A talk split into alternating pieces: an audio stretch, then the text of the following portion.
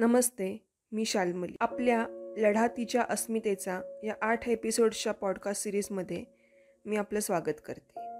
या सिरीजमध्ये आपण sex worker transgender single parent बालविवाह घरगुती हिंसाचार आणि बलात्कार यांसारख्या अन्यायाला बळी पडलेल्या स्त्रिया यांनी कशा प्रकारे तो अन्याय सहन केला आणि त्यातून त्या कशा बाहेर पडल्या याबद्दल आपण जाणून घेणार आहोत.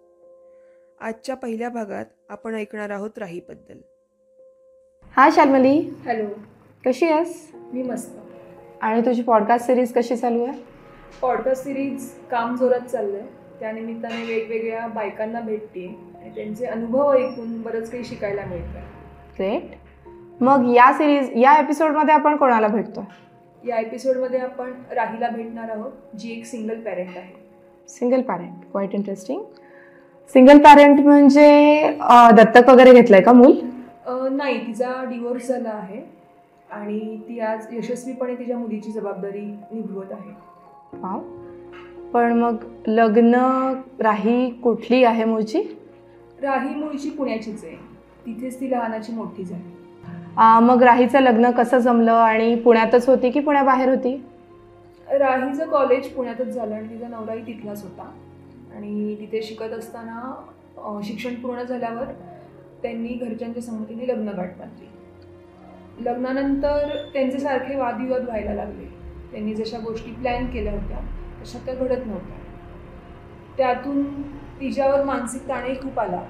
आणि शेवटी डिवोर्स हा एकच ऑप्शन तेव्हा तेव्हा तिला दिसत होता. पण अर्थातच हा निर्णय तिच्यासाठी मानसिक खच्चीकरण करणारा होता. पण गोष्टी डिवॉर्सपर्यंत कशा गेल्या? म्हणजे सावरण्यासारखं काहीच नव्हतं का? ॲक्च्युली राहीला लग्नाच्या थोडे दिवस आधीच हे लक्षात आलं होतं की आपण हे लग्न करायला नको. असं का? कारण तिच्या सासरकडच्यांच्या अपेक्षा खूप वाढल्या होत्या. मग ते हुंड्याच्या बाबतीत असू दे किंवा आणखीन कशाच्या बाबतीत. आणि तिचा नवराही त्यांना सामील झाला होता. पण मग हे तिच्या डिवॉर्सचं कारण म्हणजे लग्नाआधी जर हे कळलं होतं तर हे डिवॉर्सचं कारण असू शकत नाही ना? अं, कारण मुलाकडच्यांच्या अपेक्षा खूपच वाढल्या होत्या. ते हुंडा असू दे किंवा आणखीन बऱ्याच गोष्टी. आणि तिचा नवराही त्यात सामील होता. तेव्हाच जर लग्न मी मोडलं असतं तर चांगलं झालं असतं असं ती म्हणाली. पण मग तिने तेव्हा लग्न मोडलं का नाही? लोक काय म्हणतील समाज काय म्हणेल या भीतीने तिने लग्न मोडलं नाही. ओके. पण मग डिवॉर्सपर्यंत म्हणजे डिवॉर्सचं कारण हे असू शकत नाही ना? हे तर लग्नाआधीच तिच्या लक्षात आलं होतं. लग्नानंतर काही दिवसातच जेव्हा ती गरोदर राहिली तेव्हा तिला लक्षात आलं की नवऱ्याचं बाहेर अफेअर चाललं तिने यासंबंधी त्याला जेव्हा विचारलं तेव्हा तो म्हणाला की म्हणजे त्याला ती चूक कबूल केली. तो म्हणाला की मी पुन्हा असं काही करणार नाही वागणार नाही. पण तो काही सुधारलाच नाही. त्यांच्यात त्यावरून खूप भांडणं व्हायची. मग त्यांची मुलगी लहान होती. तिला वाटायचं की तिच्यामुळे त्या नवरा बायकोंमध्ये भांडणं होतं. पण मग मी शेवटी डिवोर्स निर्णयापर्यंत आले होते. असं राही म्हणाली. या डिवोर्सच्या निर्णयात राहीच्या पॅरेंट्सचं काय म्हणणं होतं? राहीनं जेव्हा तिच्या आईला सांगितलं तिला डिवोर्स घ्यायचा आहे ती डिवोर्स घेण्याचा विचार करते. तेव्हा आईचं असं म्हणणं होतं की निदान त्या लहान मुलीकडे पाहून तरी असा निर्णय घेऊ नकोस. पण राही तिच्या निर्णयावर ठाम होती. डिवॉर्स झाल्यानंतर राहीचं आत्ताचं आयुष्य कसं? आहे मी जेव्हा केव्हा राहीला भेटते आणि ती मला नेहमी पॉझिटिव्ह दिसते आणि ती मला नेहमी एकच गोष्ट सांगते की त्या लग्नातून बाहेर पडणं आणि नवीन आयुष्य सुरू करणं हा तिचा बेस्ट डिसिजन होता असं मागे वळून बघितलं की तिच्या लक्षात येते. राहीच्या मुलीवर या डिवोर्सचा काही ना काहीतरी परिणाम नक्कीच झाला असेल. कारण अर्थातच ती लहान होती. हो. पण मग मुलीला डिवॉर्सबद्दल कळणं किंवा समजवणं राहीसाठी खूप अवघड गेलं असेल ना? अवघड असं नाही म्हणता येणार पण जेव्हा राहीचा डिवोर्स झाला तेव्हा तिची मुलगी फक्त सहा वर्षांची होती. म्हणजे डिवोर्स म्हणजे काय? हे कळण्याचंही तिचं वय नव्हतं. तिच्या नवऱ्याचं त्याच्या लेकीवर अतिशय प्रेम होतं. म्हणजे अजूनही आहे.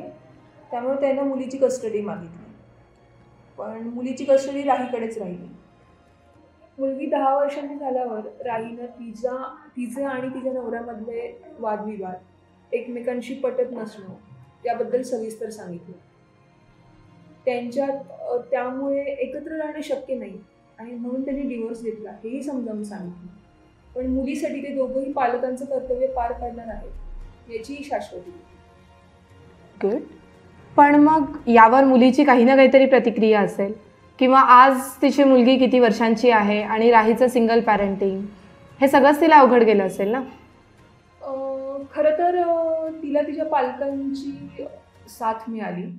त्यामुळे तू जसं म्हणतेस तसं तिला सिंगल पॅरेंटिंग निभावताना तेवढा त्रास झाला नाही असं मी म्हणेन.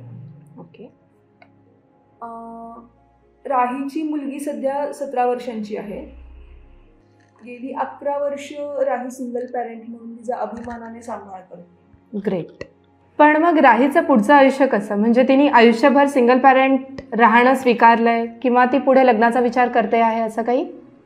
मी जेव्हा राहीला विचारलं तेव्हा ती म्हणाली की तिला पहिल्या लग्नाचा आणि प्रेमाचा एवढा वाईट अनुभव आलाय की पुन्हा कुणाच्या तरी प्रेमात पडणं. किंवा लग्न करणं सध्या तरी तिच्यासाठी शक्य नाही. पण समजा ती कुणाच्या प्रेमात पडली तरी तिची मुलगी आणि आई वडील दोघंही तिच्या पाठीशी खंबीरपणे आणि ठामपणे उभे राहतील याची तिला खात्री आहे. मस्त डिवोर्स झाल्यानंतर तुला कसं वाटत होतं? किंवा तुझ्या तुझा अनुभव काय होता? असं जेव्हा मी राहीला विचारलं तेव्हा ती मला म्हणाली मला एक बंदिस्त पिंजऱ्यातून मोकळं झाल्यासारखं वाटलं. समाजातील लोक आपल्याबद्दल काय विचार करतील याचा मी कधीच विचार केला नाही. माझा माझा स्वतःवर विश्वास होता. आपल्याला मूल नसताना डिवोर्स घेणं सोपं असतं.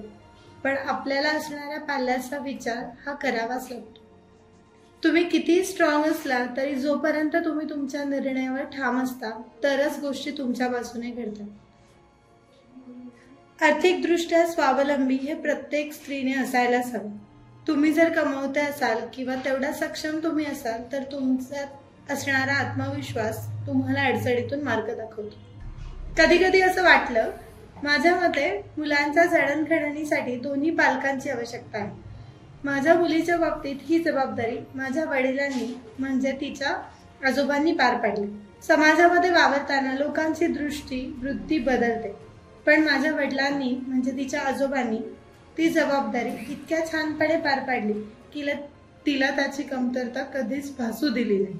कधी कधी मला असं वाटतं की आई म्हणून मी काही चूक तर करत नाहीये ना? पण ऑफिसमधून जेव्हा मी घरी जाते आणि माझी लेक मला मिठी मारते तेव्हा हे सगळे विचार ताणतणाव निघून जातात. सिंगल पॅरेंट म्हणून तुला जो अनुभव आलाय त्यातून तू लोकांना काय सांगशील? मी आधी हेच सांगेन की आयुष्य हे खूप सुंदर आहे. तुमच्या मुलांना तुम्ही का डिवोर्स घेतला? कशासाठी वेगळे झाला? याची सविस्तर कल्पना द्या. मुलं ही निरागस असली तरी मोठ्यांपेक्षा जास्त समजूतदार असतात. शिवाय सिंगल पेरेंट म्हणून तुमचं तुमच्या मुलांबरोबर कन्व्हर्सेशन उत्तम असणं गरजेचं आहे. ज्यामुळे तुमच्या नात्यात कटुता अपराधीपणाची भावना राहणार नाही आणि दोघांमध्ये एक चांगला बॉन्ड तयार होईल. बाकी लोक तर काय बोलतच राहतात. त्यांच्या बोलण्याकडे लक्ष दिलं तर आयुष्य जगणं कठीण होऊन जाईल. अशा अनेक राही आपल्याला आजूबाजूला दिसतील. त्यांच्याकडे बघताना आपली नजर हिणवण्याची किंवा चेष्टेची नसावी. या उलट अशा प्रत्येक राहीचा आपण सन्मान करायला हवा. आजचा एपिसोड अशाच सगळ्या राहींना समर्पित करून आपण इथेच थांबूया. धन्यवाद.